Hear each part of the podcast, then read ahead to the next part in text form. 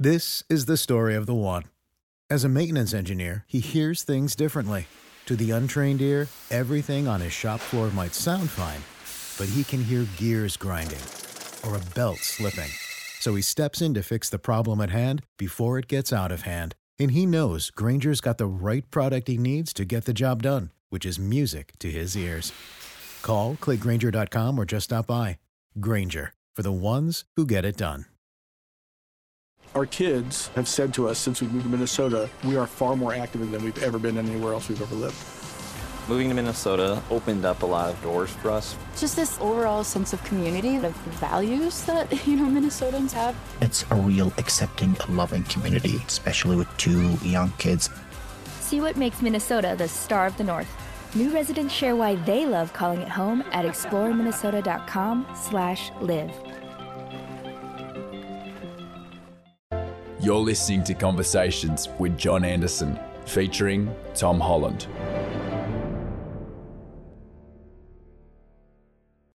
This conversation is with Tom Holland in his home in London. He's a novelist, a playwright, translator, and historian.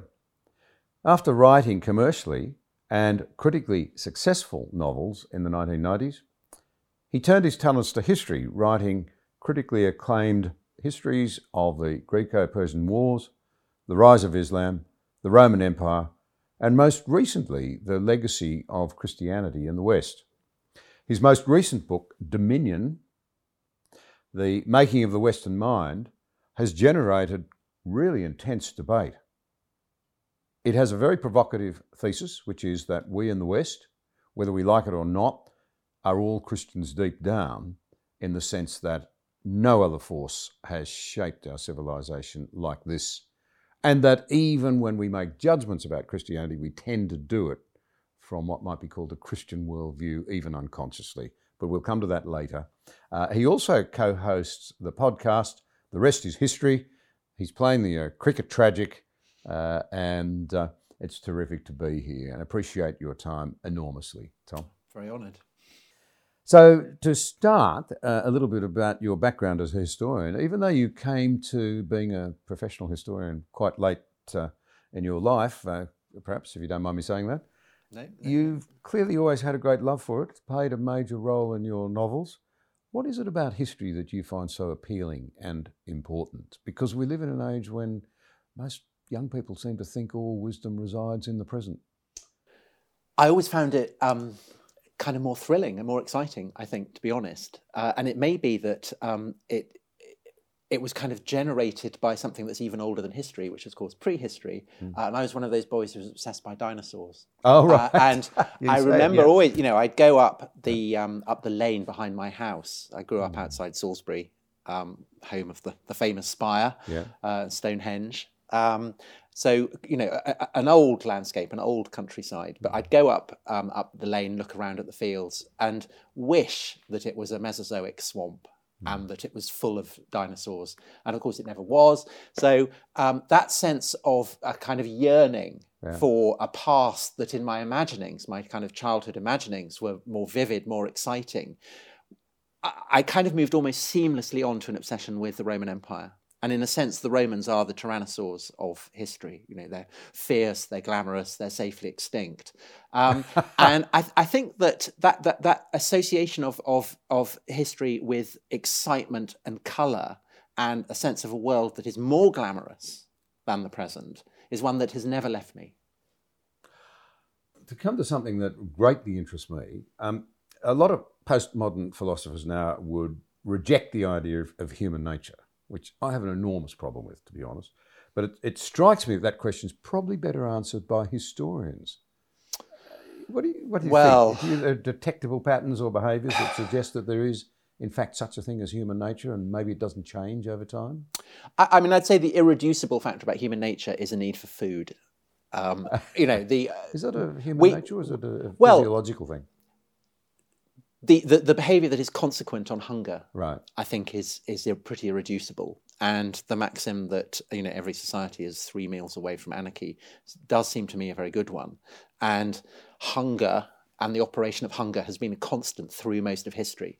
And I think that we are kind of oblivious to that in the West because we've we've we've lived so long without that anxiety.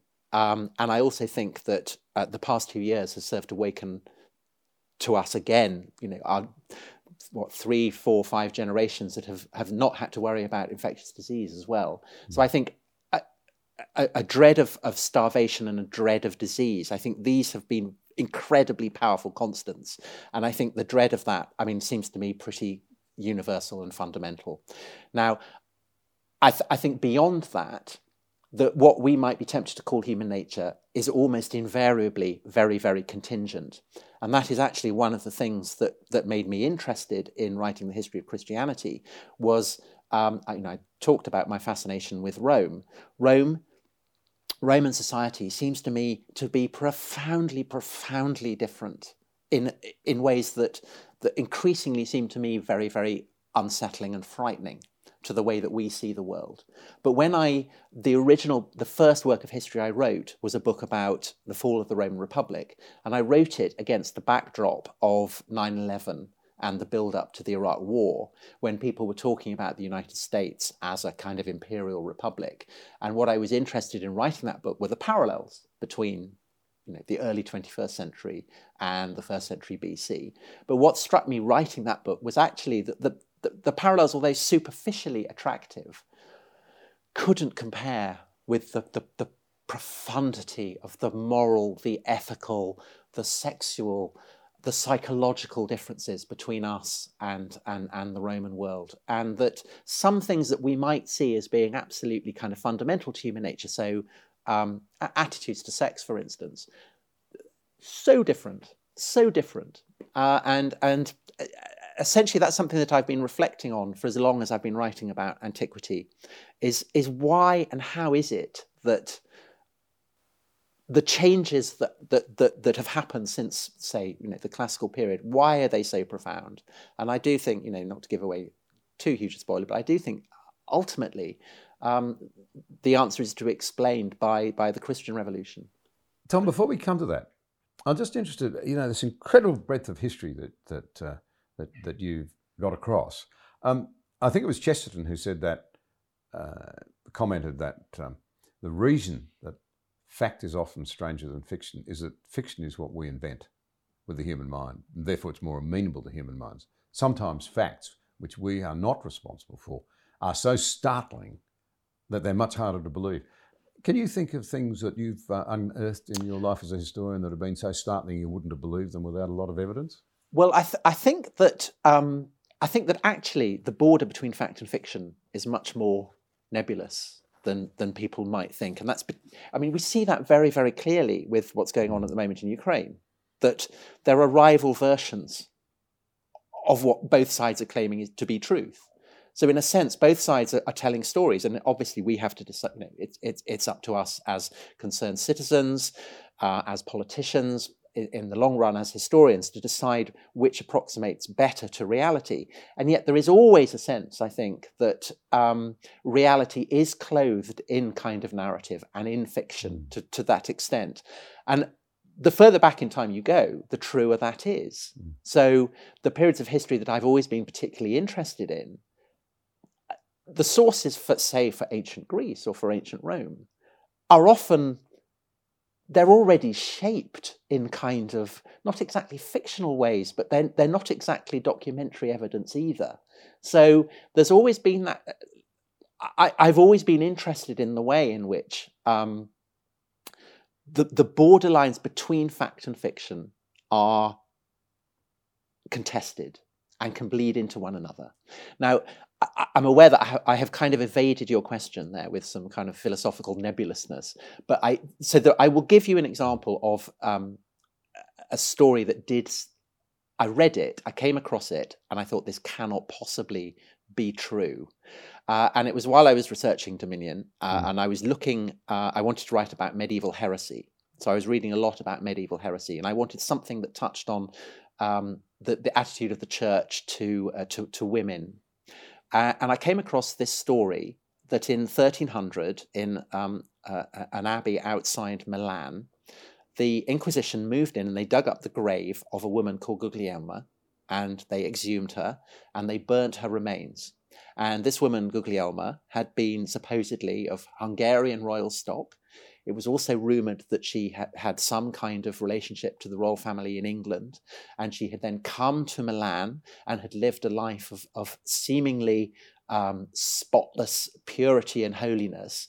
And as a result, following her death, her shrine, her tomb had become a kind of focus of pilgrimage. But what the Inquisition claimed was that um, her grave, her tomb, had been become the focus for an absolutely shocking heresy, namely the claim by um, the woman who uh, was in charge of the the abbey, a woman called Mafreda, who was um, the uh, the cousin of the tyrant of Milan, that um, Guglielma had actually been the incarnation of the Holy Spirit, and that her coming um, had served to bring in a new age of the world. So there'd been the age of the Father, and then the coming of Christ had ushered in the, the, the, age of the Son, and now Guglielma's coming had ushered in the age of the Spirit. And this was going to be an age in which the Pope and all the cardinals would be women. And it was an age, just as the age of the Son had been a masculine age, this was going to be a feminine age. Um, and I thought that can't be true. I mean, that's such an astonishing story. And I read it, and it, it, was indeed true. But I realized one of the reasons why it seemed to me so fictional was that it had the cast of an Umberto Eco story. So it, it was like the name of the rose. It was like something that Umberto Eco would have written. And of course, Umberto Eco, you know, he lived in, in, in Milan he was a specialist in the subject of medieval heresy. Of course, he knew about it, and of course, it must have fed into his fiction and the way that he kind of, you know, mediated history and transformed it into fiction. So that absolutely sums up for me the kind of the, the fascination that I find in the relationship of history to fiction. I, I think it's it's it's it, it's almost um, you shouldn't try and fight against the the the implication that um, that history can generate fiction, and that fiction can then kind of uh, slant and perhaps distort and frame one's understanding of history. That relationship, I think, is is absolutely impossible to disentangle. Well, let's then uh, uh come to the thesis of this book. Um, I don't want to put words in your mouth, but you you write, I think, very honestly and very transparently that over time for you, your belief in Christianity faded like a dimmer switch, slowly turning mm-hmm. the light down. Uh, and many people who have, um, if you like, decided that it's not true and they don't believe it, I think intrinsically are inclined to be highly critical of it. You set out to be very objective and to provocatively say to us, we're still massively shaped. Nothing, you say, has shaped a culture as powerfully as Christianity. Uh, they're, they're, very interesting observations, and um, I'd like to come to those now. Um, you, how, is it possible for a historian to be truly empirical? No. Given, no. No, of course not. Um, so, I mean, just to answer that question first, um, I about 10 years ago, I started work on a book looking at the origins of Islam. Uh, I wanted to, um, basically, the question I wanted to ask myself about this was just as in, in, in the western half of the Roman Empire, um, you can see that there are continuities from Roman rule that feed into the kingdoms of early medieval Latin Christendom. Um, you know, that would that would be kind of unarguable. It would be uncontroversial. Um, so likewise, in what becomes the Islamic Caliphate, it's pretty clear that there are, are, are fairly strong Roman and Persian elements in in this kind of emergent Islamic civilization, whether it's the mosaics or the domes or whatever. You know, these are continuities that are, are, coming from the great empires that had existed before it. And so I wanted to write a book that said, well, well to what extent is, is the caliphate a kind of successor empire to the Roman and Persian empires that the, the, the Arabs had conquered and defeated? Um, and answering that question actually kind of drew me into much more treacherous and boggy waters than I'd anticipated, because ultimately I, I kind of ended up. Um, questioning the received narratives that were written a century, two centuries after the life of Muhammad, and therefore uh, it seemed to me, you know, un, you know, we're talking about the way that that narrative, that fiction and non-fiction kind of bleed into one another, and the way that stories come to shape reality, and the the emergence of Islam and the stories that came to be told by Muslims about the life of Muhammad, about the emergence of the Quran, um, about the early years of of what they came to see as the Islamic conquests, although I, I, came to think that it, they weren't Islamic at all. Um, this required me to question some pretty fundamental beliefs. Uh, and obviously, you know, this had the potential to be quite upsetting to devout Muslims because I was questioning things that were incredibly important to them. And I remember um, giving a talk about it, and there was um, a Muslim in the audience who who put her hand up and said, "Why have you done this? Why are you questioning things that are so important to me. These stories are so important to me. And and you were like, you know, someone who's just kind of, you know, you're like a bull in a china shop, just smashing all this stuff. Why have you done it? You would never do this to your own beliefs. And I had already come to that conclusion because I was aware, writing about why I thought that the Quran could not have come from via an angel from God why I thought the Quran had to have emerged from a human context, a, a, context in which Jewish and Christian and Zoroastrian and Roman and Persian and pagan and Arab elements were kind of mingling in a great petri dish to produce this text and in the long run this kind of great civilization. I, I'd, I'd come to the conclusion the reason that i believed that was because i didn't believe in the muslim god. And so therefore i was not adopting a position of neutrality.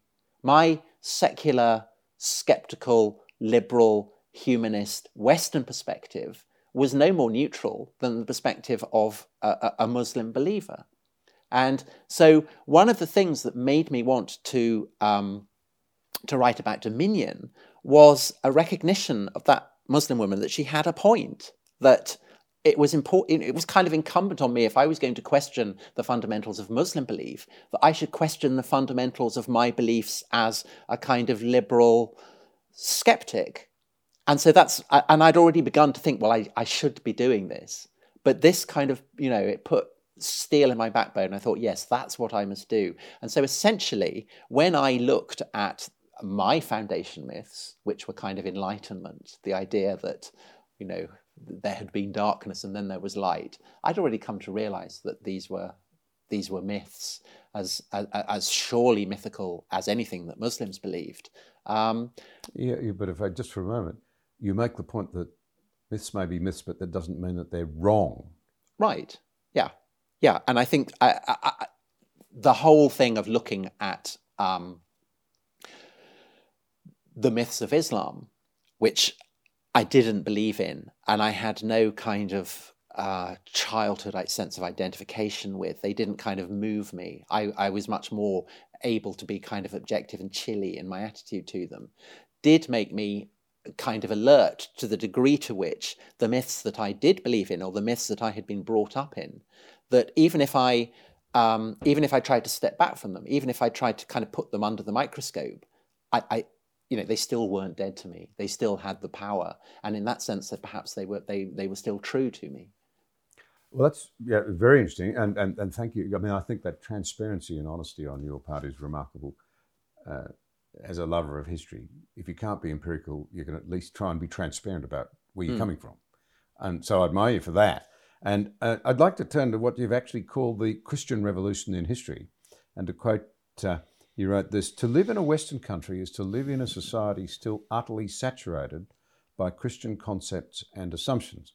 Whether it is the conviction that the workings of conscience are the surest determinants of good law, or the church and state exist as distinct entities, the West, increasingly empty though the pews may be, remains firmly moored to its Christian past.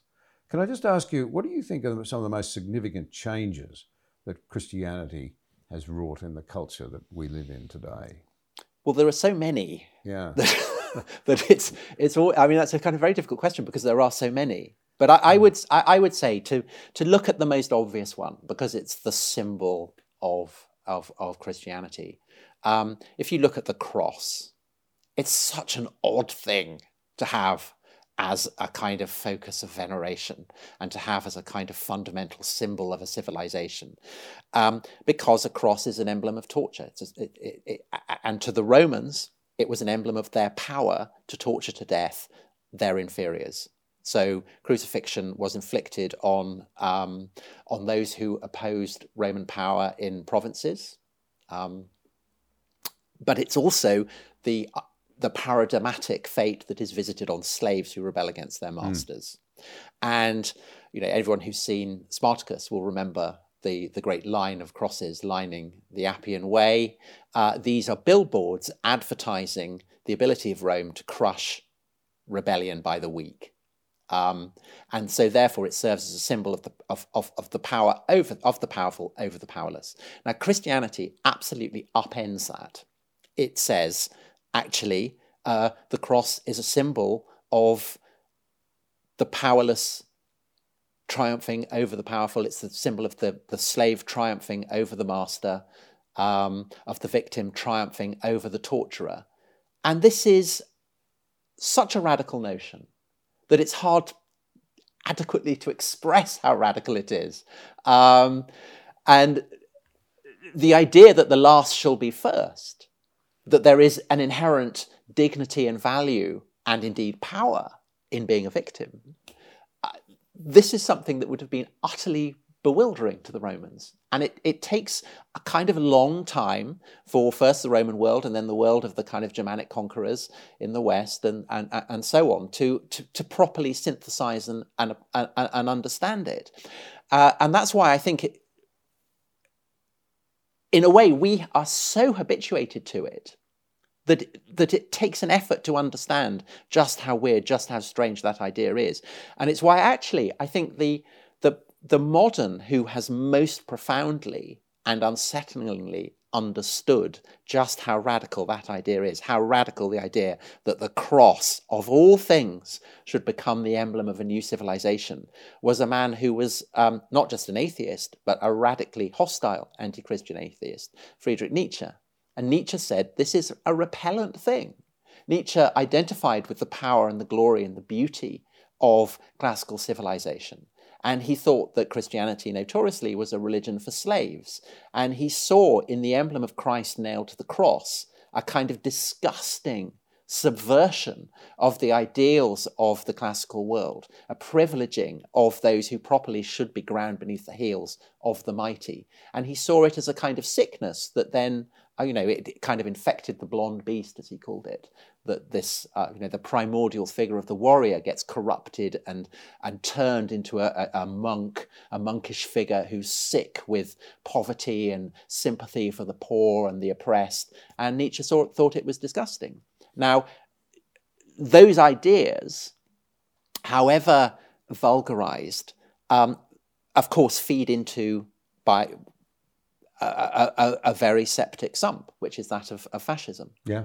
And fascism, I think, was the most radical and revolutionary movement that uh, Europe has seen since the age of Constantine. Because unlike the French Revolution, unlike the Russian Revolution, it doesn't only target institutional Christianity, it targets the moral and ethical fundamentals of Christianity. Because the French Revolution, the Russian Revolution, are still preaching that idea that the victim should be raised up from the dust and that the oppressor should be humbled into the dust. It's still preaching the idea that the, the first shall be last and the last shall be first, just as Christ had done.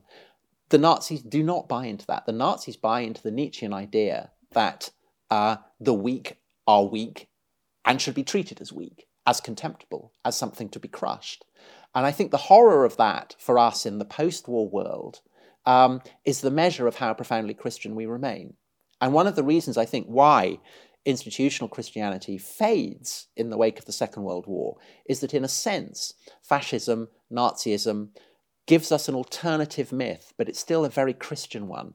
The fact that um, Hitler has replaced Satan and uh, Auschwitz has replaced hell doesn't alter the fact that we understand Nazism to be the quintessence of evil for deeply, deeply Christian reasons. That's an interesting perspective. I'm sure you're right. Um, little known sort of factoid from history is that uh, the first time that Mussolini met Hitler, he gave him a leather bound set of Nietzsche's writings. Yeah. Apparently. Yeah. And it's really significant to my way of thinking because I think, uh, as you say, he loathed Christianity, but he was very aware that its collapse might have much deeper consequences yeah. than the other, if I can use this word, trendy atheists of the day realised. I Yeah. wonder whether we're still not grappling with what's no, really we're not. left. We're not. We're not at all. Uh, and- the reason for that is precisely the way in which Nietzsche's philosophy fed into into fascism. Um, uh, so Nietzsche Nietzsche was particularly contemptuous of um, uh, of English liberals. Uh, he saw it as a peculiarly kind of English disease. So I'm sure he would would have included Australians under that umbrella. Um, and, and he was he was contemptuous of the idea that he associated with with kind of people like George Eliot that um, you could get rid of Christian belief but still have the kind of superstructure of um, uh, you know Christian ideals and Christian philosophy and Christian teachings and Christian assumptions, um, and I think that he would you know if he were alive today he would be as contemptuous of Richard Dawkins or A.C. Grayling um, as he was of George Eliot. And he would say of, of both of them and of most atheists in the West today that they are basically Christians. Uh, you know, Nietzsche saw humanists, communists, liberals, people who may have defined themselves against Christianity as being absolutely in the fundamentals Christian. And I think he's, you know, I think he's right about that because I think that, um, in a sense, so much of, of you, you know, there's a sense in which atheism that doesn't repudiate the kind of the ethics and the morals and the values of Christianity is really simply a logical endpoint of a trend within Protestantism. It's and indeed Christianity generally, because you know going right the way back to the Hebrew prophets, you know who precede Christianity, what they are preaching is a kind of desacralization of the world. They look at springs and trees and mountaintops and they say there are no gods there, there are no spirits there. Uh, you know, this is just stock and stone. God is up there.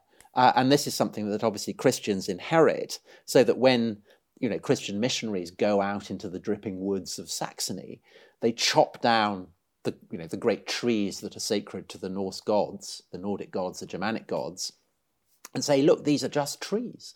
And they chop them up and turn them into chapels. Um, and in a sense, what then happens in the Reformation, when you get Protestant reformers looking at the Catholic Church and saying, well, this is all just hocus pocus, this is mumbo jumbo, this is ludicrous magic. Uh, we must, um, you know, we must, we must get rid of this kind of magical thinking. We must restore the church to its kind of natural purity that sense that um, superstition must be banished, that idols must be overthrown, is something that, of course, in the long run will be picked up by by uh, by atheist radicals. But you know whether it's in the in, in the French Revolution or whether it's in kind of new atheist movement in the 21st century, they're still basically cleaving to the kind of the fundamental Christian ideas. It's just and and, and the very idea that you should you know banish superstition, get rid of, of of idols, that doing mm. that will bring you into enlightenment, that the people who walk in darkness will be, will, will see a great mm. light. I mean, this is a kind of Christian idea through and mm. through. And as I say, I think it's I think the the idea that having banished you know the supernatural from springs and trees, you end up banishing the supernatural from everything is a kind of logical endpoint. And imagining that banishing them will somehow bring you to, to truth. Right. Well, if we can we backtrack a moment to the cross, and you talked about Yeah. it symbolised a whole lot of things that were very radical. I agree with that. I mean, I actually think Christianity is astonishingly radical. And one, it's always amused me that a lot of people say, "Oh, Christians are so conservative." Actually, what they believe in is radical beyond belief, and most radical is in fact that aspect of the image of the cross, particularly when it's empty. There's no body on it. There's this idea, you know, that Christians think history matters, and they actually believe that God in human form not only died on that cross, but he left it and rose again. And the uh, polling I've seen in Australia is quite amazing that even to this day, and Australia is a very secular country, 40% of Australians actually think in some form or another the resurrection happened. Not many people actually say they don't think it happened, and quite a few are undecided. But you see, I, I don't think you need to believe in the resurrection uh, or even to believe that Jesus existed to buy into some, some pretty fundamental values that derive from the story that Jesus suffered death on the cross and then rose in triumph on the third day. Um, because I think the you know we've we, have we have seen over again over the past two years the idea that Black Lives Matter. Why do Black Lives Matter? Because I, I would suggest uh, historically in in the United States and you know elsewhere as well, uh, Black people have have suffered injustice. Uh, you know they have they have been the last, and white people have been the first, uh, and that is seen as being inherently wrong. But why should it be inherently well, wrong? I mean, that's the, the question. So that's the question. Yeah. Why should it be inherently wrong? And in you know, in a, in a sense, um, and you can see this right the way from from uh, Voltaire. Uh, you know, this great French enemy of, uh, of, of, of, as he called it, he termed it Catholic superstition, l'infâme, um, in the 18th century. He picks up on people who have suffered injustice at the hands of the Catholic Church as he sees it and um, campaigns for, for, for, justice on their behalf. Why is he doing that? Uh, because I would suggest he's been brought up in a culture where the image of someone who has suffered an unjust death and triumphed over his enemies is part of what he kind of breathes in. And I would say that that's still clearly the case today because the, the way in which um, the death of George Floyd acted like a kind of touch paper for all kinds of campaigns and ideals and principles kind of blazed across the Western world, um, although I think only the Western world, tellingly. So Voltaire adopts uh, the cause of, for instance, um, a, a, Protestant who is very tr- treated very badly uh, because he's a Protestant in a Catholic country, France, gets broken to death on the wheel terrifying kind of image of, of, of, torture. This infuriates and angers and upsets Voltaire, and he campaigns for justice, and he sees it as kind of part of his campaign against the iniquities of the Catholic Church. But the truth is that he is able to win. He gets a pardon, posthumous pardon, for this guy who's been broken on the wheel, because ultimately he is appealing to people who can understand, because they're Christians, that there is a deep injustice in someone innocent being tortured to death. It goes to the kind of the very heart of Christian and Catholic identity. And I think that you know we can see this this kind of trend, the way in which the the power of uh, the victim tortured to death by a, an oppressive power still has this ability to convulse nations. So if we look at you know what happened in the summer of 2020 with the death of George Floyd. Um, that had a, a kind of very similar animating power because people looked at that and said, well, there, there, there is someone, you know, he couldn't breathe, he couldn't breathe, he was being kind he suffered death horribly and hideously. But why, why should it have had that power? Why should it have that power? Why did it kind of uh, generate people to go almost on pilgrimages to, to, to take the knee to uh, fill great civic centers, not just in the United States, but across the Western world. I, I would argue that you know there's nothing kind of culturally given about this. It's reflective of highly contingent trends that are so deep and ancient that ultimately they go back 2,000 years to that very, very primal image of a man tortured to death by an oppressive state apparatus. Jesus on the cross. So, in a sense, what I hear you saying is that, strangely enough, when we cry out against injustice, and it often comes from people who now think Christianity is not just not true, it's bad. Mm-hmm. We've got to break free of our moorings, and you know, we'll be won't be a good society until we get rid of Christianity. What you're actually saying is we're making those judgments through a profoundly Christian lens. We're not even aware of it. I, th- I think it's really, really difficult to escape that Christian lens and to kind of go back to. Should we try and escape it? Well, I, I, I mean, I think that that is kind of the the question that Nietzsche poses: is what would a society look like that genuinely repudiated Christian teaching? And I, I think that in a way, to build uh, to build a civilization on Christian teaching is a bit like building San Francisco on the San Andreas Fault. You know, there are going to be tremors and occasionally big ones, you know, at fairly regular intervals. And the reason for that, again, is kind of hardwired into the Christian story because if you know if if the last must become first and this is the kind of the great christian narrative that that that the power of caesar will be replaced by the power of christ um, that obviously sets in train all kinds of revolutionary m- movements. But the problem with that is that revolutionary movements bring to power new elites. So if you look at the 11th century, where there is this kind of great convulsive process of revolution that brings to power uh, bishops and cardinals and priests and monks who see themselves as uh, trampling into dust the claim of Caesars and kings to have a right to uh, arbitrate in the dimension of the supernatural and and they kind of humble kings and they force them to to accept the, the primacy ultimately of the papacy. So medieval Europe is is Europe's first experience of a revolutionary society. Um, that creates its own elite, and it kind of in the long run makes inevitable a, revolution against that elite, which we, we call the Reformation, mm. the Protestant Reformation, and the Reformation in turn throws up new elites, and so it goes on.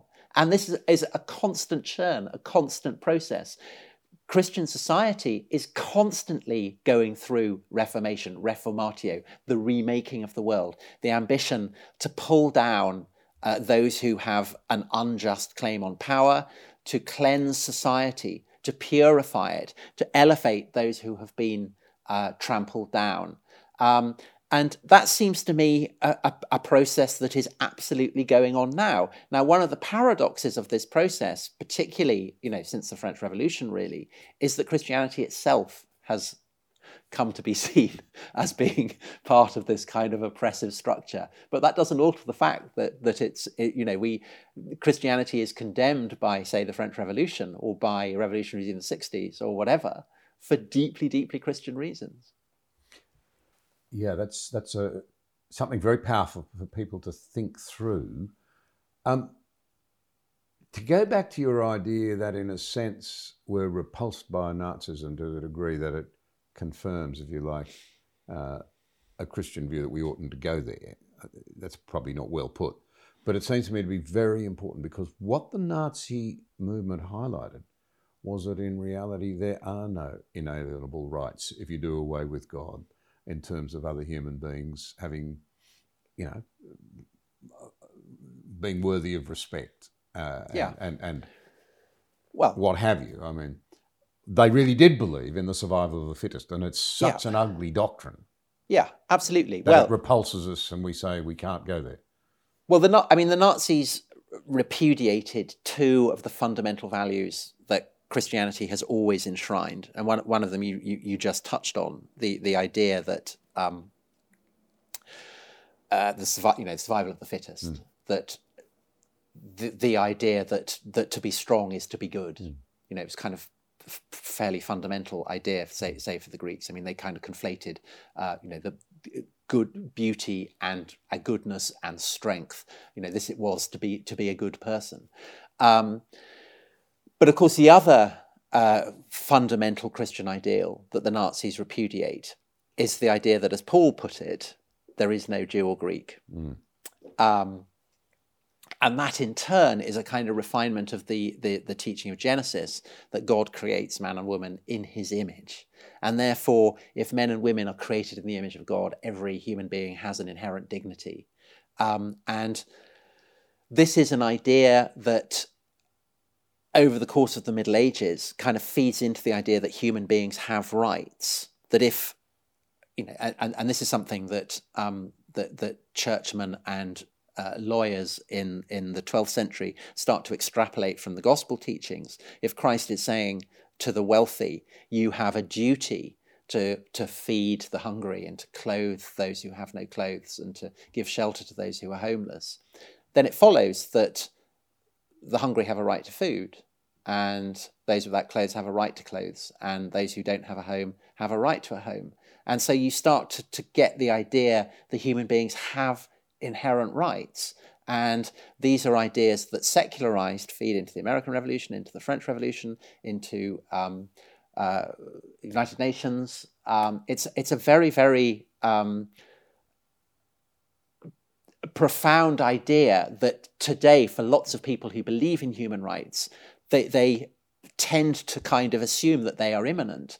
But in the long run, you know, when you look at it in the kind of historical perspective, to believe in human rights requires just as much a, a, leap of faith as believing that the Lord Jesus Christ rose on the third day and ascended into heaven. I mean, it's it, these are these are theological precepts, three, theological ideas that um, have been bred specifically of Christian history. And the genius of the West has been to kind of package them and market them as though somehow they've been, you know, removed from the Christian context that gave them birth. Yeah. And I think that that one of the things that we're seeing, you know, seen over the past few decades, really since the, the, the 21st century, is that as Western power and influence retreats, so more and more of the world is kind of basically saying, well, you know, these ideas, these ideals are, you know, these are culturally contingent. These are your ideas. They're not our ideas. Um, and I think that this is unsettling for people in the West precisely because we have the kind of, you know, the shadow of the Nazis hangs over mm. us. Because the Nazis absolutely did think against Paul that mm. Jews and Greeks were completely separate. Uh, and, and we know where that led. Mm. And part of the horror of, of the Holocaust, the kind of the horror and the, the you know, the, the most grotesque irony in the history of Christendom is that um, Hitler saw Paul, St. Paul, who said there is no Jew or Greek, as the embodiment of a kind of pernicious cosmopolitan, a Jewish cosmopolitanism that he saw as having destroyed Greece and Rome. He thought this idea that there is no Jew or Greek, that there is no slave or free, that there is no man or woman, had corrupted classical civilization and destroyed it. So your thinking behind that is Hitler thought that the Jews were subhuman, they were not human. And he, somehow they well, climbed he, under the idea. He, he, he saw them as, a, as, a, as, as a, the most dangerous enemy of the strong. Mm. That Paul is preaching yeah. Christ crucified. He's preaching this dead man on a cross. He's preaching this universalism, this cosmopolitanism, mm. and this destroys the Roman Empire. Mm. And so he Hitler thinks that um, if his Reich is going to last a thousand years and not be brought down by a creeping Jewish cosmopolitanism, then he has to get rid of the Jews. But there's a case for saying that he targets the Jews for, for genocide because he blames them for Christianity which considering the fact that that he he he draws on all, obviously all kinds of kind of very venerable Christian, anti-Semitic, anti-Jewish propaganda, I mean, it's just the kind of the most hideous mm. irony and paradox. To come to something else that really intrigues, actually, it offends me. Um, uh, it, it, it's part of the modern movement. We've seen this destatuing uh, of people from past ages without any contextualisation. And now I understand there's a debate in this country about destatuing uh, up in Edinburgh, the statue, a statue of Livingstone, um, who was an abolitionist. Uh, but it's said he worked in a cotton factory when he was 10. I mean, that sounds like child slave labour, probably just so he could eat. And he was probably absolutely unaware at that stage of the charges now made against him. The cotton he was uh, involved in spinning would have been produced by slaves, so we ought to destature him. In fact, there's a story of forgiveness. He obviously woke up one way and another, so he ought to be given credit for changing his mind. He became a champion of, um, of, of, the slaves. To go even deeper, you think of William Wilberforce, an unbelievably privileged man, inherited a fortune of perhaps in today's money $400,000 Australian, was seen as a future Prime Minister, he put it all at risk out of Christian conviction and led the movement to abolish slavery because he picked up on the idea, uh, as, as the Wedgwood, uh, the pottery maker had it. Um, and the famous bas relief, the first modern political campaign material um, of, a, of a, a, kneeling slave looking up imploringly saying, Am I not a man and a brother? That, um, that uh, skin colour did not dictate whether you were human or not. All of that's washed out. Are we not the great losers for well, not being more objective and contextualising things and being a bit more honest? again, to go back to this idea that um, there's uh, the, the Christian assumptions are, are kind of like uh, almost like Japanese knotweed. If you ever had Japanese knotweed in your garden, you try and get rid of it, and it just keeps coming back up. Um, I, think that the the attitude to statues generally at the moment in the West, it, it's like kind of moral Japanese knotweed, and by that, what I mean is look at the fundamentals of why we put up statues of dead people by and large. Uh, we put them up because we celebrate their heroism or their great achievements. Mm. So in Australia, the statue of Captain Cook. Captain Cook is seen as a, a hero. He's put up uh, mm. you know, the statue and, and, and, an inscription saying that he, you know, all the great things that he did. And the style of the statue is Roman because that's what the Romans did. Mm. Again, the idea of putting up statues of, of, of people who have done heroic things not every civilization has done it. In fact, very few civilizations have done it, but the Greeks and the Romans did it, and particularly the Romans. So, this idea of putting up statues is basically a kind of 18th century, 19th century idea. And it is expressive of the identification of European powers in this period with the ideals of Rome, the idea that Rome is a kind of model to follow. And if you're building an empire, as the British are doing, you can absolutely see why they're putting up statues of great empire builders. Uh, however, you know, I mean, however, whatever role they may be playing, so it may be kind of very overt. It may be Clive of India, who, you know, um, is absolutely overtly a conqueror, or it may be someone like Captain Cook, who is an explorer, or it may be someone like Livingstone, who is a missionary. But these figures are going up because they express a kind of model of heroism. And I think that it is that model of heroism that we, and when I say we, I mean people in the West are starting to to feel queasy about. And I think the reason that, that people feel queasy about it is for, for, kind of ultimately the Christian reason that everyone is a sinner. No one is perfect.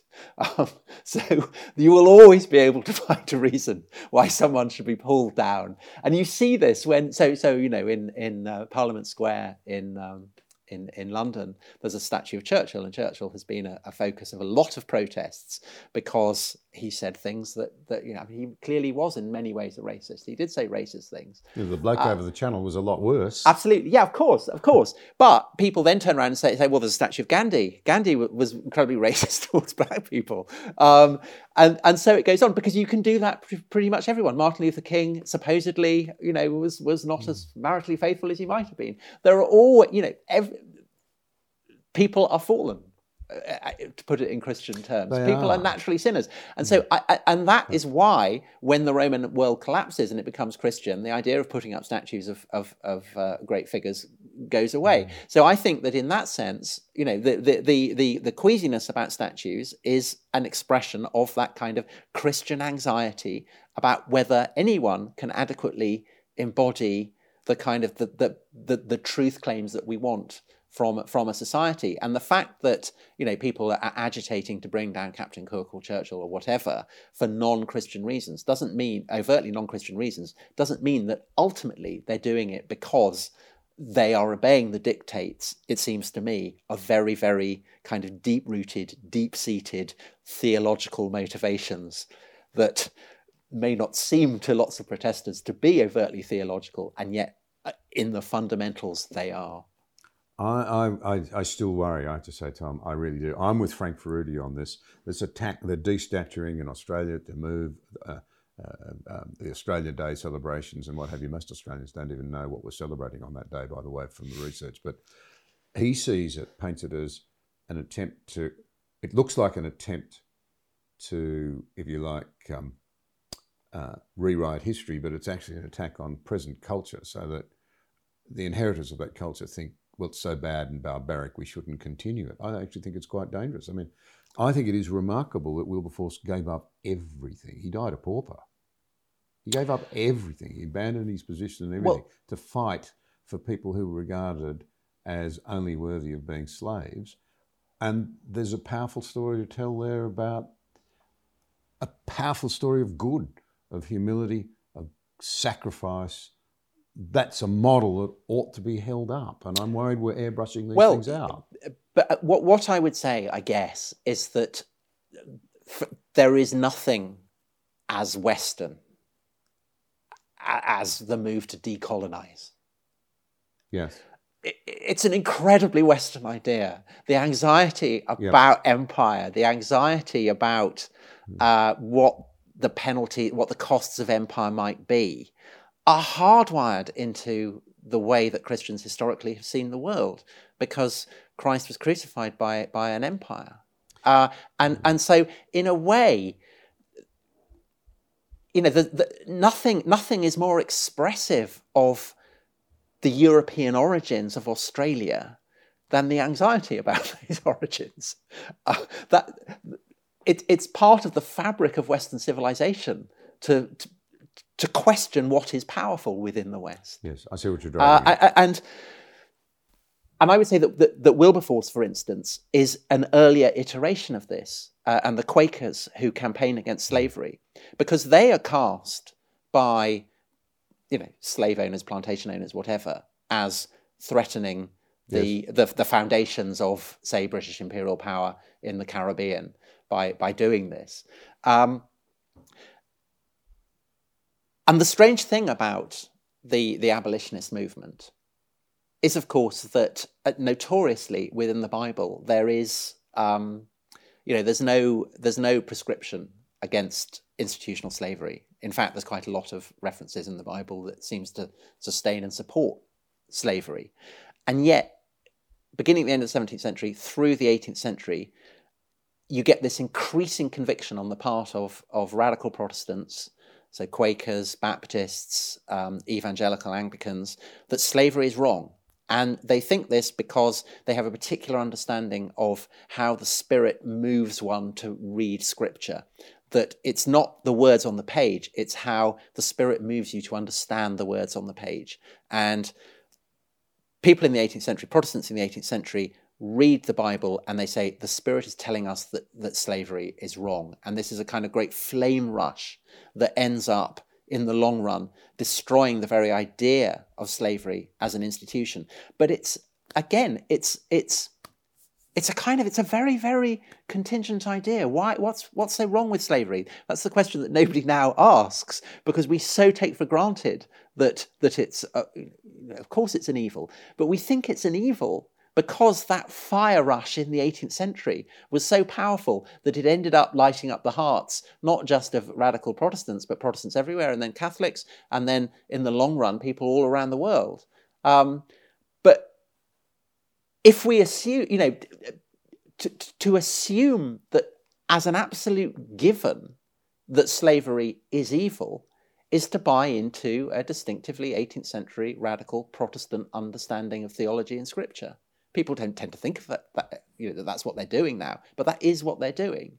Uh, and I think that that's a kind of classic example of the way that the whole cycle of Western history has been a process of radicals pulling down given structures and trying to build something new that then in turn becomes a kind of new orthodoxy. And that, that cycle of building up and tearing down, building up and tearing down has just been a constant for a thousand years, and continues to be a constant now. And it's it's a you know it's an unsettling process to live through. I think if you're kind of instinctively conservative person, um, but I but but I would say that actually there's nothing you know more traditional than questioning tradition in the West. All right. Well, uh, you made a very interesting comment about how we there's almost a deliberate attempt uh, to, if you like, sanitize Christian influence out of particularly the Enlightenment. And I'm, just another quote here. Um, you know, it's common now to assert, for example, that modern democracy, particularly American democracy, was a product of a secular Enlightenment. But you wrote, and I'm quoting, the genius of the authors of the United States Constitution was to garb in the robes of the Enlightenment the radical Protestantism that you've just been talking about. Mm-hmm. That was the prime religious inheritance of their fledgling nation. Do you think that the notions of a secular enlightenment fail to capture the full historical reality of modern dem- democracy, particularly America's? Well, uh, one of the reasons I wanted to write this book was realizing that that so many words in English were so freighted with uh, Christian connotations that it was mm. almost impossible to use them in pre-Christian mm. contexts. So, secular and enlightenment would be classic examples mm. of that. The idea of the secular, which lots of people tend, in the West, tend to assume is a given. You know, it's just like you know, a tree or a dog the secular is just something that exists. It's unproblematic. Mm. It isn't at all. I mean, it's a ve- again, it's a very, very Christian idea. It's rooted in the notion that you know, render unto Caesar what is Caesar's, render unto yep. God what is God's. Uh, over the course specifically of, mm. of Latin Christian history, so this is much less the yep. case in, in the Orthodox world.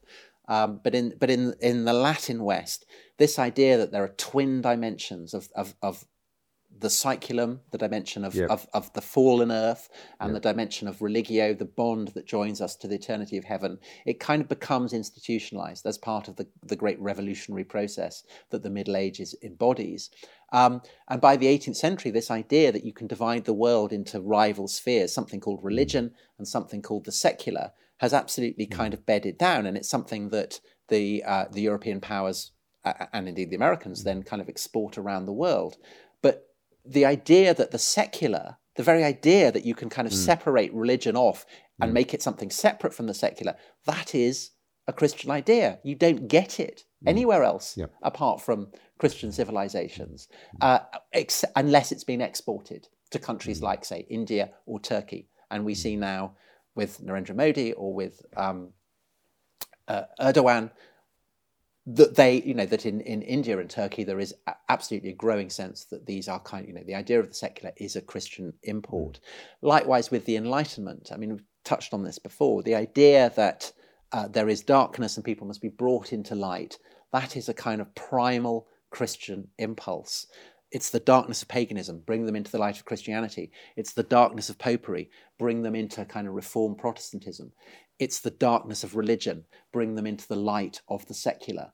These are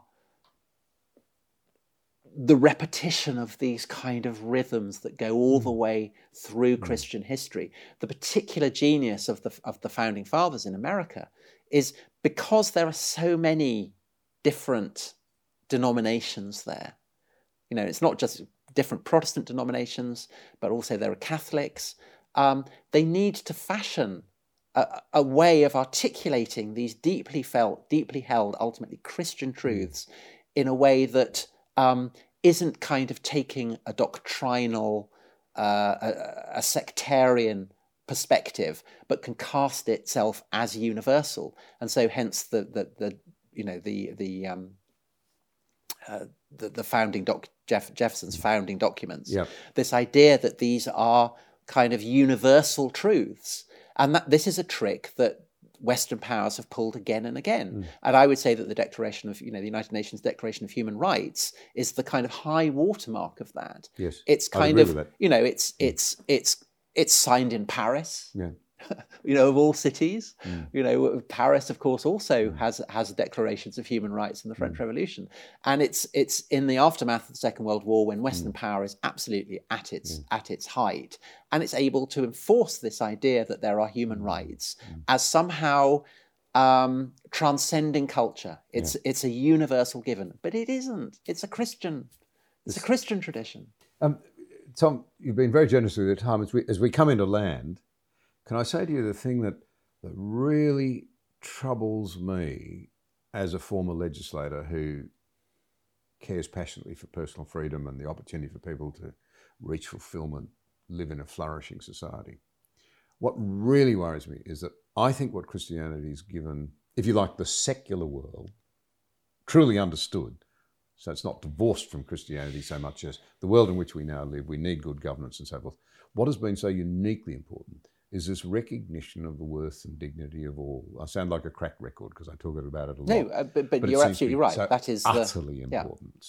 Yeah. And you know, I look at the issue of slavery, and I think the recognition that uh, the way you treat other people, even if they were slaves, is plainly in Christian doctrine of incredible importance because you've got to respect they're made in the image of a higher authority. That's mm-hmm. the idea. What worries me, and I think this is what you see so clearly and you bring out, it goes back to Nietzsche. What's the alternative? We saw it in Nazism, we were so repulsed we walk away from. But we haven't found a substitute basis upon which we can rest this idea that democracy depends upon, that the king ultimately must respect the serf just as the serf has to respect the king, that there's a thing called the common law. It's imperfect, but the king's subject to the same law as the lowest person in the land. It rests on something that's of critical importance. I must respect you whether we agree or not. Mm-hmm. And if you take that away, as the Nazis saw, and as you so clearly illustrated as a Christian idea, where's the substitute? Where do we find a bedrock? That's what worries me. Well, the, the, the problem is that, that these ideas are inherently theologically based. Every society needs myths. Um, and you know, I also say that every society obeys uh, impulses that that are very deeply rooted, um, and you know, it, it's it, it, can be hard to know where those impulses may may take a society. But I, I do think that a, a problem with the, the, the tradition of withering skepticism is that you you know it's like sitting on a branch where you you saw the branch off um, and I'm I'm not sure how firmly, you know, how deep the roots of our of our myths go if they if they're not being kind of watered by Christian nutrients. But that's a terrible that's a terrible extended metaphor. No, but exactly but but but but you know, ultimately the the the flowers of the blooms of uh, human rights and of um, the respect for those who are low and the, as well as for those who are high are rooted in a very distinctive um, theologically based culture. And the question is can can liberalism can secularism can those mm. kind of ideas once they've been bled of the mysterious and the supernatural and the theological, do they still have enough kind of nutrients to sustain these blooms? And I think that the jury is out on that. Uh, and, and I think that, you know, we talked about the Nazis uh, as, as kind of constituting, if you like, um, a, a, new mythology. I, th- I think for, for lots of people, Hitler is a far more fig, you know vivid figure than than Satan, and and the Nazis are far more kind of terrifying as embodiments of evil than than you know demons in hell. Uh, and so I think that in a sense that has sustained a kind of Christian idea that evil does exist, and that therefore by extension good must exist. Um, and I think that our society at the moment is is kind of pretty much rooted. So so so you know, in the 19th century, people would say, What would Jesus do? And people still do in very kind of Christian parts of the world. What would Jesus do? And then, then try and do it. I think certainly in the more kind of liberal, progressive, skeptical, humanist reaches of the West, people now say, What would Hitler do? and do the opposite. And by doing the opposite, they're doing it for Christian reasons. Because we, there's a, there are Christian reasons why we enshrine Hitler as evil but it's a kind of refraction of it. And really, the question for all our you know, Western societies going through the, the, the 21st century is is that enough? Is that enough? Mm. Or do, do, how can we resacralize these ideas that, that are so fundamental to democracy, uh, that's so fundamental to human rights? They are ultimately kind of sacral ideas. And if we're suspicious of everything that's to do with the sacral, then I think there's a problem there. Well, Tom, as one who's really concerned that we've become a what Os Guinness calls a cut flower society.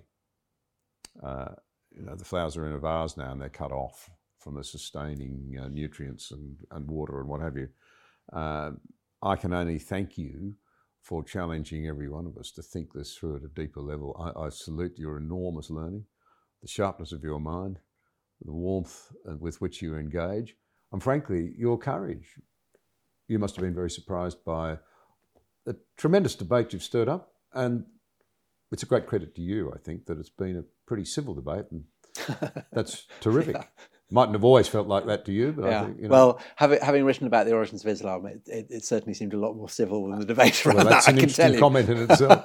I can only thank you very much indeed for, for what you've done, not just in talking to me, which is very kind of you, but but more generally for our culture as we we I think we're starting to wake up. We're facing some pretty big foundational questions, and we can't duck them forever.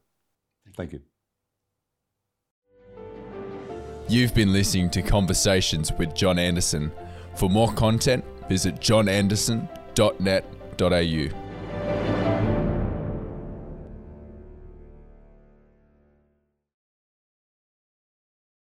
Our kids have said to us since we moved to Minnesota, we are far more active than we've ever been anywhere else we've ever lived. Moving to Minnesota opened up a lot of doors for us. Just this overall sense of community, of values that, you know, Minnesotans have. It's a real accepting, loving community, especially with two young kids. See what makes Minnesota the star of the North. New residents share why they love calling it home at exploreminnesota.com slash live.